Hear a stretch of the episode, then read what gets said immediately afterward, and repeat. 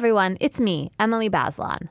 Charged is over, but I'm really excited to introduce you to the next show to come out of Slate Presents. It's called The Queen. You see, each season of Slate Presents will be a new narrative miniseries. So joining me at the mic is the host of the next series, Josh Levin. Josh, all right, I'm going to ask you some questions about your show. It's about Linda Taylor, who is this incredibly distinctive character in American political culture. So, why did you want to write about Linda Taylor? I started writing about her when I learned that the term welfare queen was actually based on a real person. I hadn't known that. And Linda Taylor was a woman in Chicago who was reputed to have stolen an enormous amount of welfare money and also drove a Cadillac and wore fur coats. And she was the template for this really vicious and racist stereotype. And I wanted to know who was this person who had been present at the creation of this enduring archetype, but had herself been totally forgotten. And I've spent years looking into her life and who she was and what became of her. So, Linda Taylor perpetrated like some pretty serious welfare fraud, right? That is fair to say, yes. And does that make her the norm or the exception? Definitely makes her the exception. As we get into in the podcast, what was way more common was for people being indicted for the crime of having an extra job while they were on welfare. Because one of the typical stipulations was that when you're receiving one of these grants, you are not allowed to work. And the grants weren't enough for people to live on. This is in the 1970s. And so people got off the books work, whether it was you know, babysitting or something else. And if a prosecutor, you know, and you you know about this, Emily, if a prosecutor wanted to get you for that, they could. So you're focusing here on someone who's the exception, not the rule. And she's like a problematic or kind of unattractive exception, right? Because she is stealing money from the government. So, how did you think about the idea that like reviving this story also could kind of breathe new life into an old stereotype? Like, did you wrestle with that when you were working on this project?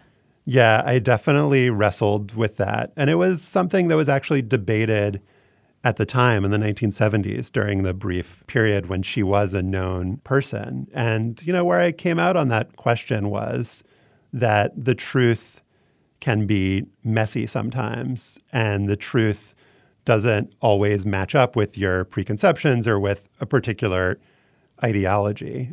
But in the end, I think it is useful to note that Linda Taylor was an exception and point out the fact that exceptional stories are the ones that get told in our culture and that those exceptions get blown up into, you know, as if they're the norm. And we can kind of flag that and explain how that works and the structures that are in place that make that happen. And we can also describe what's lost, you know, in failing to note the fact that, you know, Taylor was a kidnapper and she also was possibly a, a murderer, as I found in my reporting. And some of the stories that weren't told were the stories of these other victims who were disregarded as if they didn't matter do you um I don't want to make you give anything away that you don't want to give away, but is there a particularly exciting moment in your reporting? I mean, since you were excavating this whole story that has essentially been forgotten, I wonder if you had one of those rare moments where you found something that um, you were really excited about.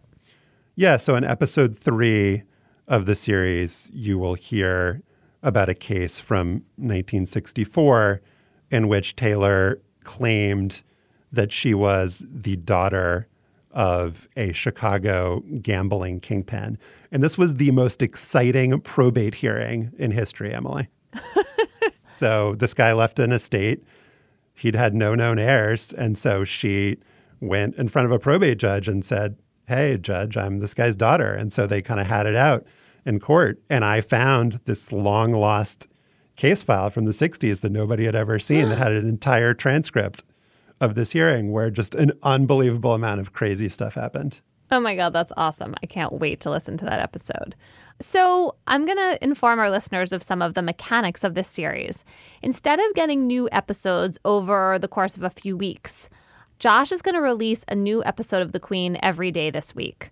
So today you'll hear the trailer. On Tuesday, you'll get episode one. Wednesday, episode two. Thursday, episode three. And Friday, you'll have episode four. And that's the final episode of the series. So you can go nuts and binge on the show all week. Now, here's the trailer. We hope you enjoy it.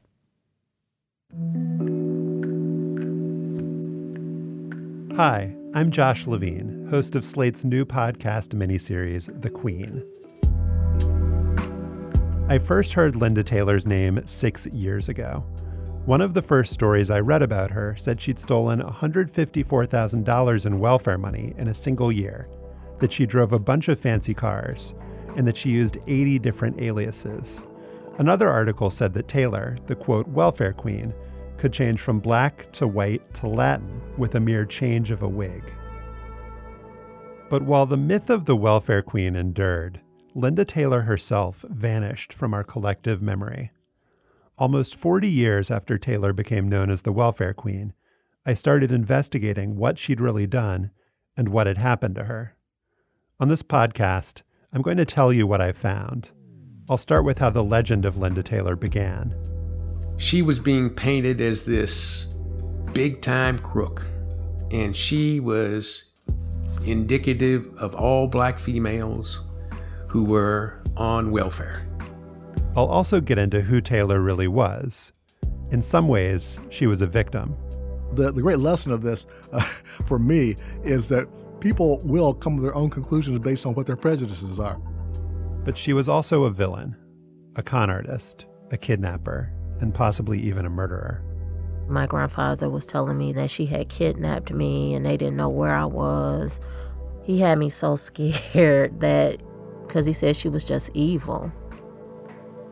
By the end of the series, you'll know what was done to Linda Taylor, what she did to others, and what was done in her name.